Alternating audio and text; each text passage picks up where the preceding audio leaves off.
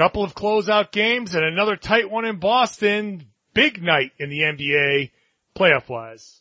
And maybe we need to pour one out to a couple of NBA greats. Did we see the final performance from some of the best two guards in the league?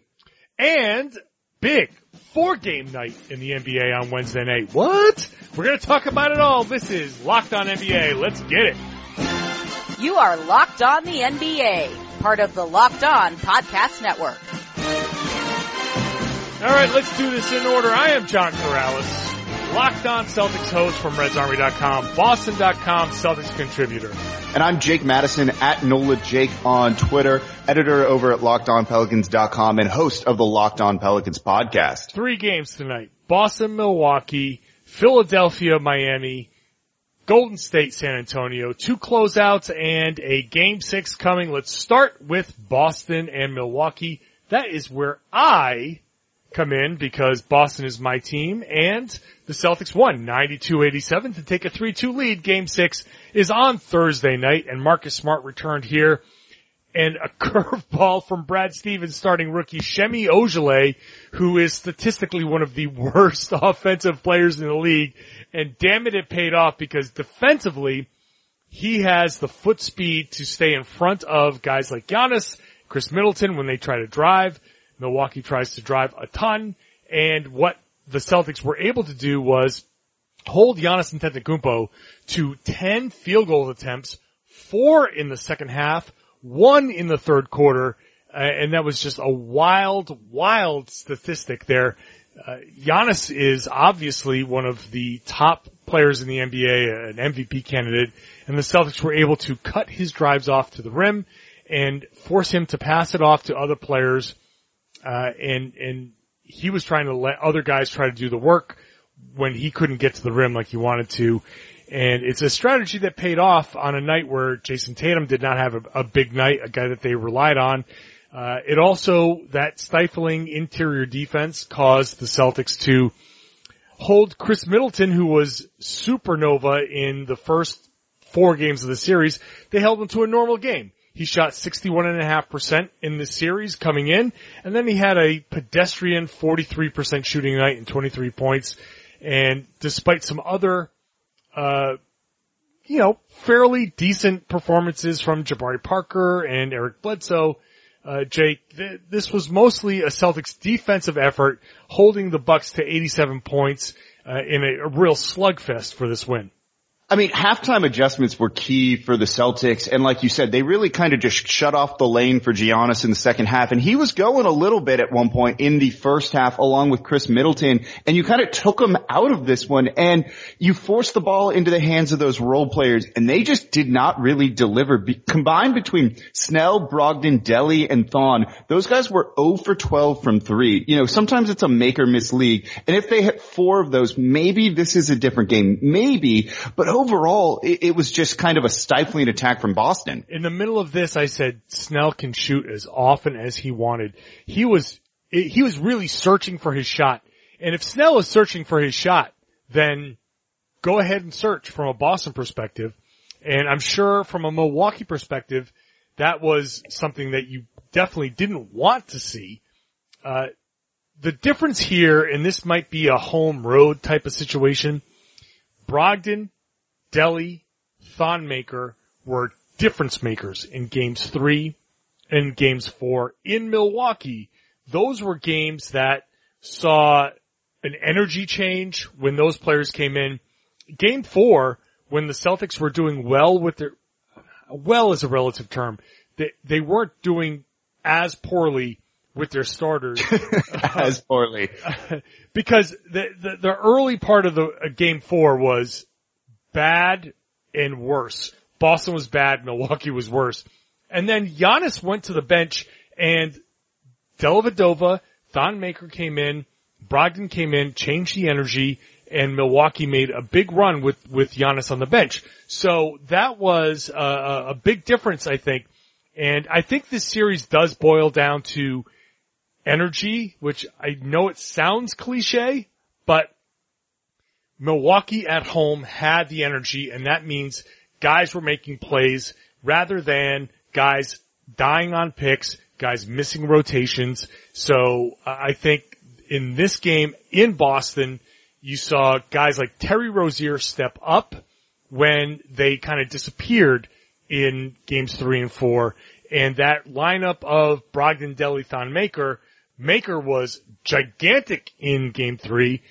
Let, to a lesser degree, uh, still very important, but to a lesser degree in game four. In game five, uh, he was a, a non-factor. And from a Boston perspective, happy to let him search for his shot. If he gets off early in, in game six, then that might lead to some changes. I think right now though, from Boston's perspective, having Marcus Smart back really changes the dynamic of this series because Smart not only makes crazy plays, and at the end of this game, he dove on the floor. Uh, there was a there was a busted Celtics play that was going to be a turnover, a crucial, critical turnover that could have given Milwaukee a chance to uh, get this game. I, I, forget the exact situation, but it, it could have changed the entire game. But Marcus Smart ripped the ball away from Giannis Antetokounmpo on his back, flipped it over to uh, Al Horford, and Horford finished basically the clinching basket, and from there it was a free throw match. So uh, Smart can be a stabilizing force on top of being a crazy guy who dives and makes these crazy plays. Smart found uh, Al Horford for an alley oop on a pick and roll, which honestly he had a huge game, by the way. So, Al Horford was was a monster in this game, twenty two and fourteen. Uh, I, I think between that alley oop pick and uh, on the pick and roll and a bigger thing, Horford making five, uh, uh, taking five three pointers, making two, versus taking six in the first four games of the series and making three. That is as important as anything, and I think Smart impacts this from from an offensive perspective. So I think going into Game Six, having Smart there improves a lot of the uh, ancillary players in, in this series, and I think it really elevates Horford's game. People forget that Al Horford is a center. He's a five. He's a big. He needs somebody to feed him. He needs somebody to set him up. And Smart is the best player on the Celtics currently with obviously Kyrie's not going to come back. Smart is the guy that can set him up. So I think going into a game six in Milwaukee, Boston has a much better chance of winning game six than they had winning game three and four.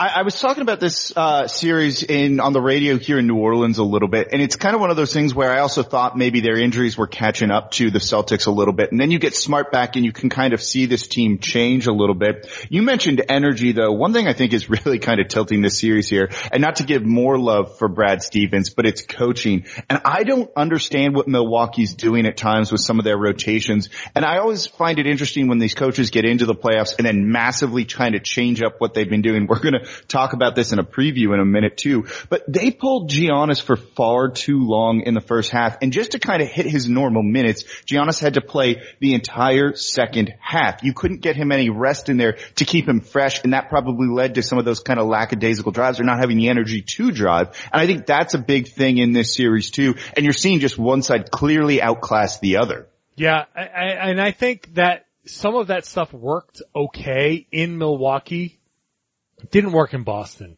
And we'll see what happens in Milwaukee going in there on Thursday night for that big game six.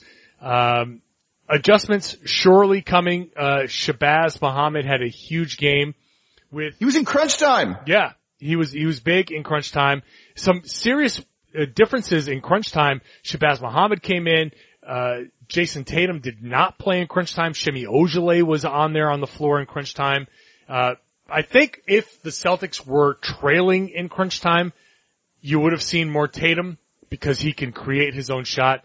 And Ojeleye, despite being a statistically bad offensive player, is still a pretty good defensive player and can, has the energy and the strength. I mean, in Boston we call it combat muscles. That dude's a tank. And he can, he can slide and take, take a beating and, and still defend pretty well. So, uh, interesting to see what, what adjustments will be made for game six. I do think that Smart might be the difference between, uh, like in game four, when it came down to that last shot in Boston having to make a last shot to win, I think smart is enough of a difference where in the game six, it might be on Milwaukee to have that last shot to win. It just might be a little bit to, to swing the series. All right, let's move on before we go too long on one series. If you want more on that, go to Locked On Celtics podcast because we've got that covered. Locked On Celtics. If you want the Locked On Milwaukee pod, Locked On Bucks podcast, uh, they have the Milwaukee perspective. So make sure you go search for those two teams as, as well as any of these teams. We have a Locked On team specific podcast for every NBA team we're touching on things from a certain perspective for a short amount of time. So all of these, Miami, Philadelphia, Golden State, San Antonio, everybody right now as we record this, everybody's recording a podcast. So if you want more in-depth stuff, go search for these specific teams on the Locked On Podcast Network. Let's move on. Miami and Philadelphia. Philly wins 104-91. They win the series 4-1. I came into the series saying first of all, like a couple of weeks ago, Jake, we said we did. Yep. We we'll call ourselves out. We'll call ourselves out. We said, hey, look, Philly fans, people were touting the process and saying, hey, it, it worked. And I was like, oh, pump the brakes. Now you can celebrate a little bit. You know, uh, we saw the video of Brett Brown in the locker room. That was awesome though. Like know, that dude deserves such a nice moment for everything he's gone through yeah. with this. In general, I would say that if a team celebrated like that after a first round win, I'd have a, I'd have, I would have negative things to say, but for Philly, for Brett Brown, as I, I was tweeting out, uh, I, I compare Brett Brown to Andy Dufresne from my favorite movie, Shawshank Redemption, who crawled through a river of shit and came out on the other side clean. And he did. And Brett Brown is a rare coach that survives that level of rebuilding, that level of tanking, and he's come out on the other side clean. And so for him, for the Sixers, that celebration is earned. And yeah, it's, yeah. It's, it's a nice moment all around. And by the way, thank you, Philly, for finally some team joining the New Orleans Pelicans in the second round of the playoffs. I'm going to throw that in there. Of course. Come on now. We've been waiting for a little bit. We want some company. It's lonely. I love how you just worked that in there. It was so natural, wasn't it? Oh, uh, it was good. It was good. You're you're waiting for that right opportunity to pounce. Oh, just just uh, there's no Pels yeah. stuff to talk about really today, so I got to throw it in there somewhere. Miami did get this one a little bit close though. They got it to single digits late in the fourth quarter, and it, it, but then they still couldn't get it done. And it's like, what does Miami do now? Yeah, uh, look. Uh, first things from, from the from the Philly perspective, if JJ Redick or Marco Belinelli or um, Dario Saric can be shooting from outside and just be one of those guys is a killer. That next series, whether it's against Boston or against Milwaukee, is going to be tough. Miami, though, whew, they are it's weird, very tough situation. They are locked in cap hell. It, next season, the 2018-19 season, they are committed to a guaranteed 116 million dollar payroll. They're licking that uh, tax line. They've got a ton of money committed to Hassan Whiteside, and Whiteside it's after the game. It's a bunch of six men. Yeah. On that, and that entire roster, other than Whiteside and Dragic, and I, I don't even know if I want Whiteside as a six man for this, and you're paying him next year twenty-five and a half million dollars essentially. And you and I were talking about this before. I, one, I don't know if anyone liked this deal when it was given out at the time. I know I have a couple friends who work in NBA front offices, and all of them said that this one might be one of the worst contracts the second it was signed. And I think you feel the same way, basically. Totally. I said two years ago, I said in 2016, that this will eventually be regarded as one of the worst contracts in the NBA. You're paying him $25 million next year. And then he's got a player option, which he will absolutely exercise for twenty-seven million dollars the year after. 100%. Absolutely. Uh, so he is, he is going to be paid a ton of money. He's a seven footer who does not stretch the floor, which in 2018, now 1988 me would be like, that, that's a ridiculous statement. But 2018 me is like, you gotta, if you're gonna be paid that much money, you gotta stretch the floor. And despite his penchant for blocking shots, which has dwindled a lot over the past few years. His, his block shots defender. t- too tend to just go out of bounds. So it's not like what it, we'll throw it in again. Anthony Davis does, where he gets a block and either he keeps the ball or swats it to a teammate. When they just go out of bounds, it's not a turnover, and it doesn't necessarily always help your team. So I always find that a little bit misleading too. Yep, no, it's true. It's true. It's the old Bill Russell, so I'm going to work in some of my, my uh, Boston. it's the old Bill Russell. If you, it, you'd rather tip it to yourself than block it out of bounds. Every once in a while, I'm cool with the message that you send. Oh, the team. statement block, that's Yeah, so yeah. much fun. You just send it into the fifth row and you go like, oh really? You're going to try to bring it in here? Well, that's where it's going to end up every time. But you're still also just letting them set up their, their offense and call, and if you're a a Spoelstra coach team, you just call a, a good out of bounds play, which he is very capable of drawing up, and you've really done nothing. So Miami, we digress. Miami's in a tough situation. Philly is in a very good situation.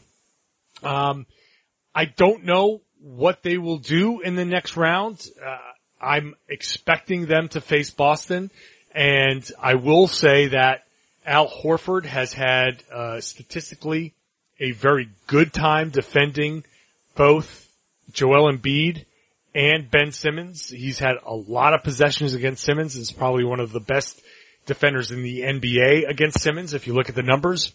And uh, Embiid has had statistically bad performances against uh, Boston. So, but that has also involved Kyrie Irving. So that series will be very interesting, and it really begins what might be a three to five year run of Boston and Philadelphia at the top of the East, depending on what happens with LeBron, depending on what happens with Toronto and Washington. But Boston looks good with uh, Jaylen Brown, Jayson Tatum, and now you add Kyrie Irving and Gordon Hayward, and then Philly with all of what they what they've got. And let's not forget that they've got the Los Angeles Lakers pick that they could use Yep. or trade, and they've got cap space that they could add a player. Uh, they- they're gonna be they're going to be really dangerous. really yeah, They're like dangerous. there's there's no other ways. And I I actually thought Miami might make this a little bit more difficult for Philly than four one. But then you have Whiteside playing ten minutes in an elimination game and scoring two points. Dragic's basically not really showing up this entire series. Some weird things from this one. Miami shot had seven more shot attempts than Philly in this game, and then they shoot thirty eight point six percent, and it doesn't end up mattering. And they have fifty four points from their bench because they're all six men, and you can't rely on your starters. So I, I you know, I think I read this one entirely wrong. Yeah, I thought that Philly would be a little bit more vulnerable because of their youth, but their talent has been just tremendous. Their shooting, I, like I said at the beginning of this, this portion, Belinelli, Redick, Saric, one of those three has been lights out in all of these wins. And tonight it was Redick. And it could be any of those guys because when Simmons is going downhill and you have to account for him going downhill and guys naturally react to him going downhill, that's when you say he doesn't need a jump shot because if he can get by hit the initial defender, which he often does, defenses collapse and when you give Redick, Belinelli, Saric an extra beat or two to hit a shot, that's basically shooting practice for them. And Yep. when those guys are, are, when those guys have that shooting, uh, practice look, they're gonna bury it. Redick is too good. And next season, I don't know what's gonna happen because they're paying Redick 20 million and blah, blah, blah, blah, blah. That's an entirely different discussion. I don't know how Yeah. next year's team's gonna be constructed, but this year's team, picking up Belinelli was huge. That was, you know, Ilyasova. Like, Yeah, they, guys- they've done a good job and they're, those are key guys for them. And, you know, it makes you wonder about this buyout market and is this exactly how you want it to be? But man, just, they've got the right team there to kind of build around their core players. And in the middle of a season, you've got to fill out those end of roster spots, the kind of key rotation guys you're going to rely on. And they found them. Yep, they totally did. Okay, that's a lot of talk about these games because there's been a lot going on, and we still have one more game to go. And This was quicker though. let's not spend a lot of time on this. San Antonio versus Golden State. Warriors win 90, 99-91 to take this in a gentleman sweep, uh, four games to one. Uh, shout out to San Antonio for keeping this close, but with all of the injuries, with all the Kawhi stuff, and I, the Warriors just completely overmatched the Spurs. They, they just have better players and it's weird to think of a game where Golden State wins and they only have five three pointers made, but that's just how much they were overpowering the Spurs who have nobody other than LaMarcus Aldridge who finally showed up late in the fourth quarter and dominated to keep this one close. But other than that, their, their roster just does not put fear into you on offense. No, they don't. They don't. And so San Antonio is in a, in a tough spot. They, they've got the Kawhi Leonard situation, uh, which, you know, let's, let's look at this honestly. They, they have two choices. They, they can offer Kawhi Leonard the Supermax when he opts out, uh, or, or, or he can opt out, whatever. They can offer him the Supermax extension and, and, and keep him and try to build around him. Or they can say, look, we're gonna put him up and say maybe the Lakers, maybe another team can give us a big young piece plus picks plus whatever and they can hit the, the reset button. Uh, it's going to be interesting to, to see what happens with the Spurs because they've been so dominant for so long. It's going to be weird to see them actually have to do what every other NBA team has done, which is suck for a while and, and start over. Yeah, if if they want to get back into title contention, I mean, if you if you give them that supermax deal, and things get weird when players are up for that supermax or get the supermax. Now, I think we've learned that didn't quite be the thing to keep players in one spot, maybe like the NBA was hoping it would be. You can get to the playoffs with him and this roster. You're not going to go anywhere with him in this roster. No one scares you. You've got Danny Green, who we think we need to put out a, a missing persons announcement for, not scoring a point in an elimination game. Rudy Gay shoots shoots 20, under 27% from the field. Patty Mills is Patty Mills. And then you've got Murray who's not going to scare anyone offensively. And what are you supposed to do to score buckets to try and keep up with a team like the Warriors who can? And there's no answer for that even with Kawhi Leonard back in this lineup. Yeah, it's, it's going to be a tough off season for them. And what's, what's tradable? What's movable? Aldridge? Right. I mean, you can move Aldridge and, and they just, they just coerced him back, but he's got basically two more years before that non-guaranteed year in the final year of his contract in 2021. He's theoretically movable as a second or third option to somebody. Uh, Kawhi is movable, obviously. Gasol, probably not. Mills, who knows? But you've got a lot of, a lot of potential movement here with, with the Spurs. Um, obviously, uh, we're not giving a lot of credence to this game because the game doesn't matter. Uh, and and let's just look at this from the Warriors' perspective. Moving forward, the Warriors are now going to play the uh, what's that team? I I forget who they are. They've just been waiting for their second round opponent for a couple of days now. So we'll we'll talk more about that on the Locked On NBA podcast moving forward. Uh, it's going to be interesting to see how the Warriors and the Pelicans match up. But um, for the Spurs, uh, I, it, Yeah. it hurts me. It hurts me because You just summed it up really well though with the sigh. Like that's just kind of what it is at this point. as a Boston guy, San Antonio has been like the Western Conference version of what I love about Boston: the stability, the tradition, the the the I guess culture, um, and uh, on top of it all, there's the personal tragedy with uh, Gregg Popovich losing his Yeah. wife. It's just it's a very I know a lot of Spurs fans personally, and I know a lot of them are just like happy to get the season over with because the Kawhi Leonard saga has been so just draining, and on top of everything, for them, it's they're they're just happy to have this thing gone. They are a super interesting team. We've got a lot of super interesting off seasons. San Antonio, you've got Washington or, or Toronto, whichever team loses that series is going to have decisions to make.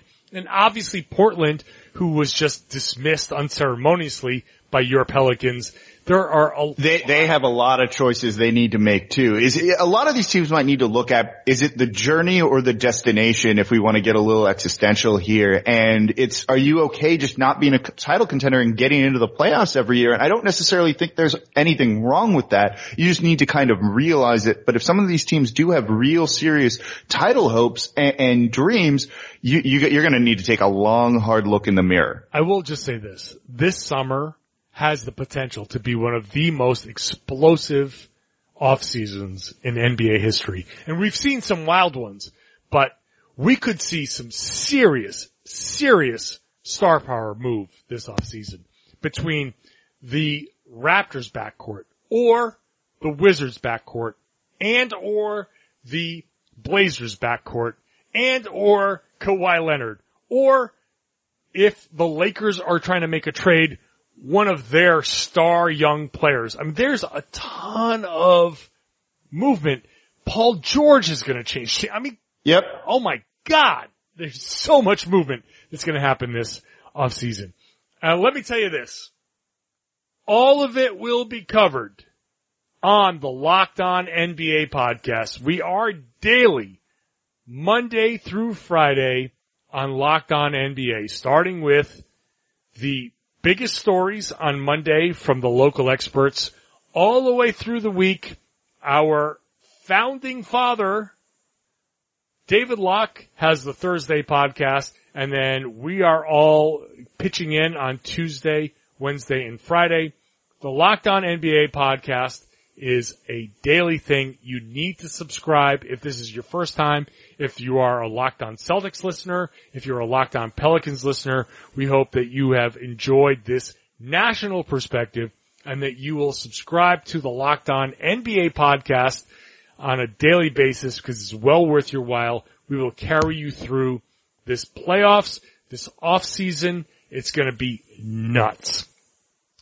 Let's take a minute because we're already going way long on the podcast, it- but it's the playoffs. Things are fun to talk about, but Yeah. man, we're going to be missing some people potentially, aren't we? we could be, we could be. The Miami Heat lost obviously tonight and afterwards we're hearing that Dwyane Wade is considering retirement and quite frankly, he should be considering retirement because now I have mixed feelings about Dwyane Wade personally.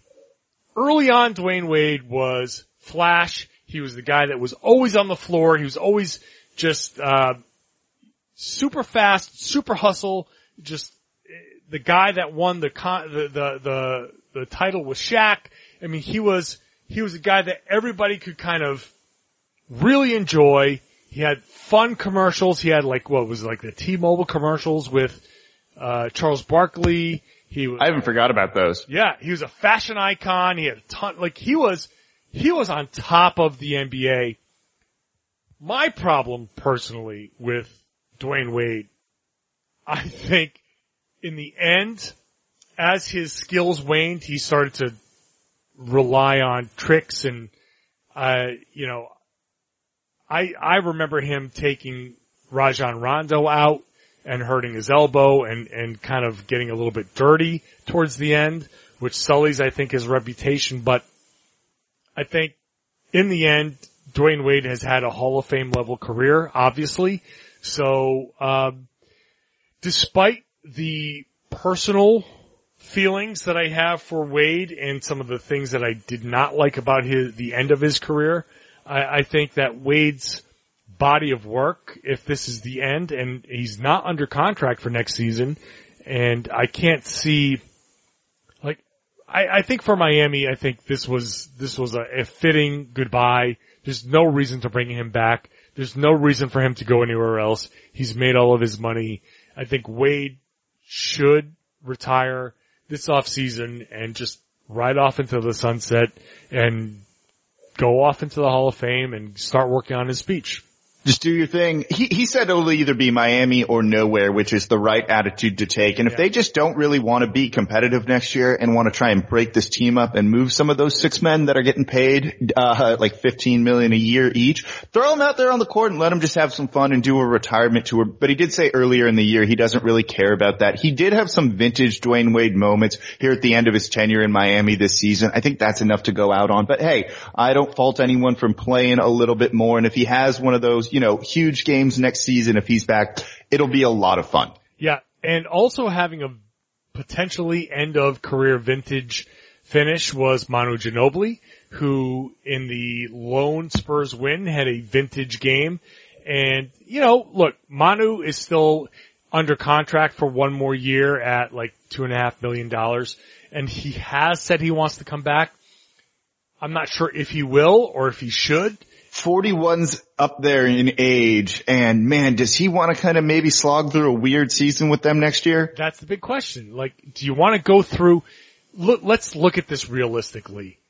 Even though the Warriors are going to have some decisions to make, and maybe they make a trade of a big player, either Draymond Green or um, um, uh, Klay Thompson, what they're gonna they're gonna have to make some decisions. There's no doubt either this offseason or next offseason, the Warriors, unless they decide they want to lose money and they don't care about losing money, but that's another episode. There's still the uh, Houston Rockets. There's still other teams in the Yeah, West that are ahead of the Spurs. Yeah, there's teams in their way and like you said, he had that vintage performance in their one win in this series and again, it's just, it- you know, I, I love hi what he's doing at the end of his career here, coming off the bench, just doing whatever's needed for this team, taking less money. But uh, I mean, so uh, you know, I don't want to try and speak for him. I'm just going to say this: if he's out of the NBA, that's a guy I'm really going to miss. Totally, totally. I mean, uh, he's had some really wild moments. Last year, blocking uh, Yep. James Harden, like that was awesome. And look, as a 40 year old myself, a 40 something year old, uh, we'll, There you go. we'll, we'll leave the something up to the imagination. I'm impressed that he's out there still doing these things. So, um, Ginobili's the type of guy that if, if we could just get him back forever, it'd be awesome, but It'd be so great. at some point he's gonna go away, which sucks. He has had a tremendous career, um, and definitely a Hall of Famer.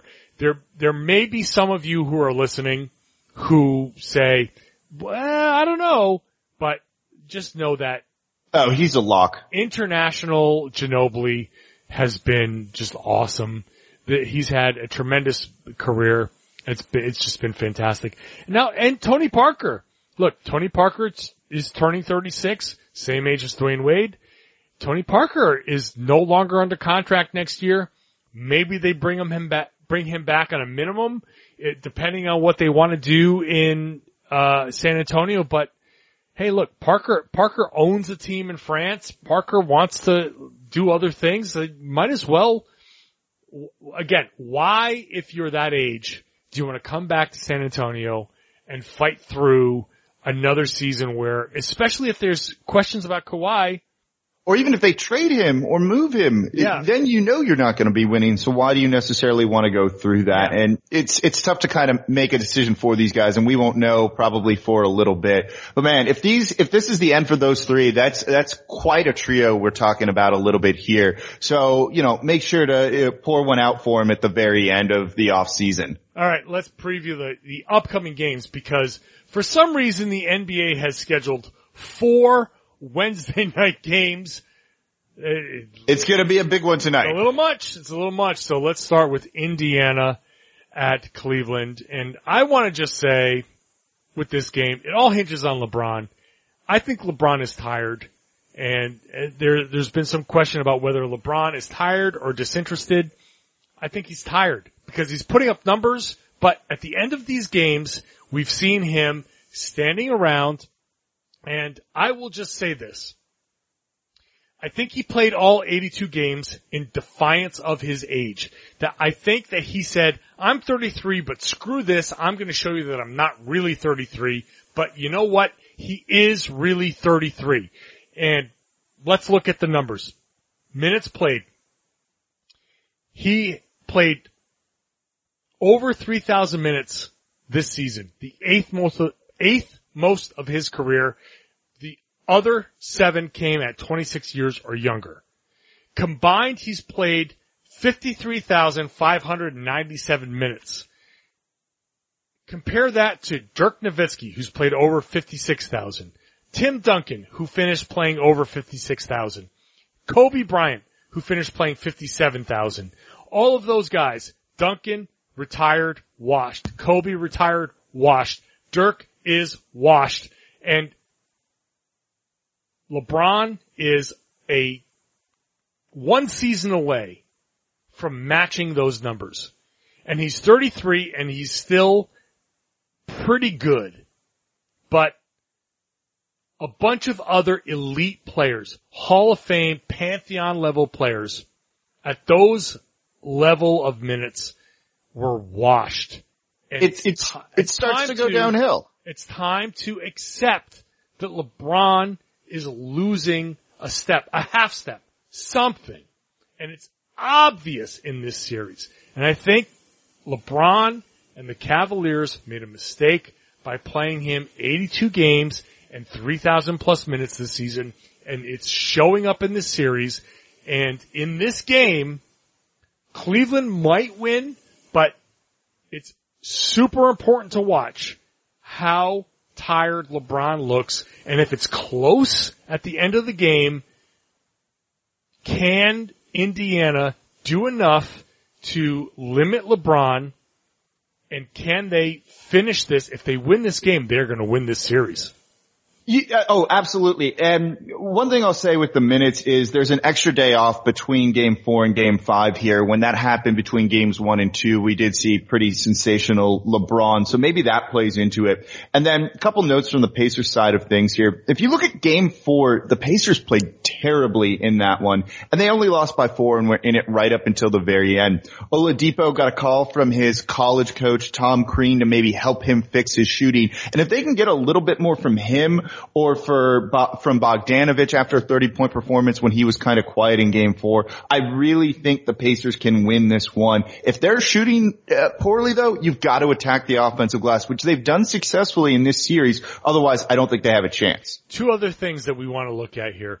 Lance Stephenson actually cracked some of LeBron's facade. It's like Drago bleeding against Rocky. He's like, oh, he, the Russian bleeds. Lance Stevens actually got LeBron to push off and get a tech. And if LeBron, if, if Lance can lance his way into LeBron's head, then that's going to be really, really interesting. And the other thing is Kevin, Le, uh, Kevin Love's thumb injury. Yeah, that's a concern. That's a, that's a big deal. If that thumb injury really shows itself to be a bigger problem, the Cavaliers are in serious trouble. Can you imagine a first round that ends with the Cavaliers being eliminated? We're, we're going to get a very clear picture of that tonight uh, when that one tips off or ends, I guess I should say. Washington and Toronto, to me personally, it boils down to a, a very simple thing. The there are two teams that you cannot trust. I do not trust the Washington Wizards. I do not trust the Toronto Raptors, which means you trust the home team in that situation. So I think this, this series is going to go seven. Washington doesn't really like each other. So in their home games, the role players are going to play better and the people can get past that. And Toronto, the old habits do not show themselves as much under pressure. They will play more of that successful style.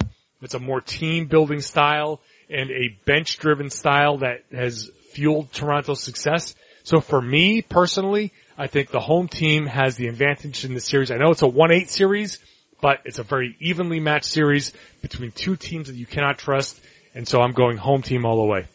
Yeah, you're seeing Toronto wilt a little bit under the pressure here. They're kind of getting away from what their identity was, that new vision of them during the regular season with Washington's game plan coming out and trying to then force Lowry and DeRozan to beat them in game three and they weren't able to do it. And then in game four, they switched the game plan and was willing to let those guys kind of pass and do different things and it, they, they weren't prepared for it. And you see the Raptors getting a little bit cute with their rotations, not sticking to that Lowry and the bench mob that's been very successful. And if the Wizards can get a big game from Porter alongside Beal and Wall, and if Beal and Wall are creating, it makes him way more open so that he doesn't have to create off the bounce. I think this is going to get a little bit more interesting. I don't know if it's as simple as the home team wins. I think Washington's got the momentum in this one. Yeah, I don't believe in, in game to game momentum.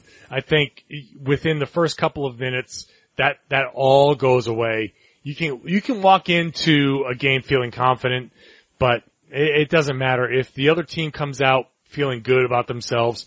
Being at home, it, it, it's really underrated what it means to go to sleep in your own bed. Oh, absolutely. Go through your routine, take a familiar route to the, to the gym and feel comfortable. That's just, again, I go back to things you cannot trust and things like comfort level and just familiarity that stuff really, really matters. And look, that Toronto crowd is going to be super, super hyped. And I don't want to bring in that this this tragedy that happened. Yeah, it's worth mentioning though. There is there is, and I want to first of all give my uh, support, and I know you do, Jake. Uh, and I've mentioned this on the Locked On Celtics podcast. For all of our team to team kind of kind of jostling and kind of like you you know ribbing and everything. We we all as fans as people stand with you in Toronto in this time of tragedy, but that is also a galvanizing thing for a city. For we've a seen city. that we've Yeah. seen that be a factor before, and it, it could very well carry over to this one. Yeah. So let's just be honest here and say there is an energy that will be in the building. There's an energy about Toronto standing up for Toronto and there will be fan energy that fuels the team. So there's a little something extra. And I don't want to, I, I want to be clear. I'm not trying to minimize anything, but there's an energy there that, that means something to a game, to, to fans, to people in that building, and that will carry a team, and they're playing for a city. They're playing for their city, and look, from a Boston perspective, I remember Big Poppy, David Ortiz, standing there with his arm raised saying, this is our fucking city after the Boston Marathon attacks, and that meant something to us in Boston, and that emotion can fuel a team. The team won the World Series that year. That was a galvanizing moment. So uh, I understand it. So let's move on. Utah, a 3-1 lead. The Jazz hold a 3-1 lead over Oklahoma City. Who saw that coming? I, I I don't know. I think this was kind of what you expect. You saw OKC look like the better team on paper, and then you realize it's a bunch of individuals playing against a team, and I think that's made a real big difference here. And now that the emotions are kind of heightened, and you need to rely on your teammates a little bit more, I think that's really where Utah has a big advantage if you're just looking at it from that aspect, not even necessarily the play on the court. Yeah. uh, So the the Jazz and the Thunder are playing in this series that uh, Ricky Rubio has had a tremendous impact on. Uh, let's look at the the plus minus. Rubio This plus, this is wild. plus 45 and Russ is a minus 45. I read that stat. You looked up that stat and I'm just, just marveling at it. And, and my take is Russell Westbrook kind of outsmarted himself in game four. And after, uh, the Rubio triple double, he was like, I'm going to shut that shit down. And I think he took that to an extreme. I think basically he outsmarted himself and the Thunder were overly aggressive covering that. And the strategy truly, honestly is let Rubio beat you shooting. And if he beats you in one game shooting, that's okay. It's okay. He's not necessarily going to do it more. Yep. Yeah. Let him prove it.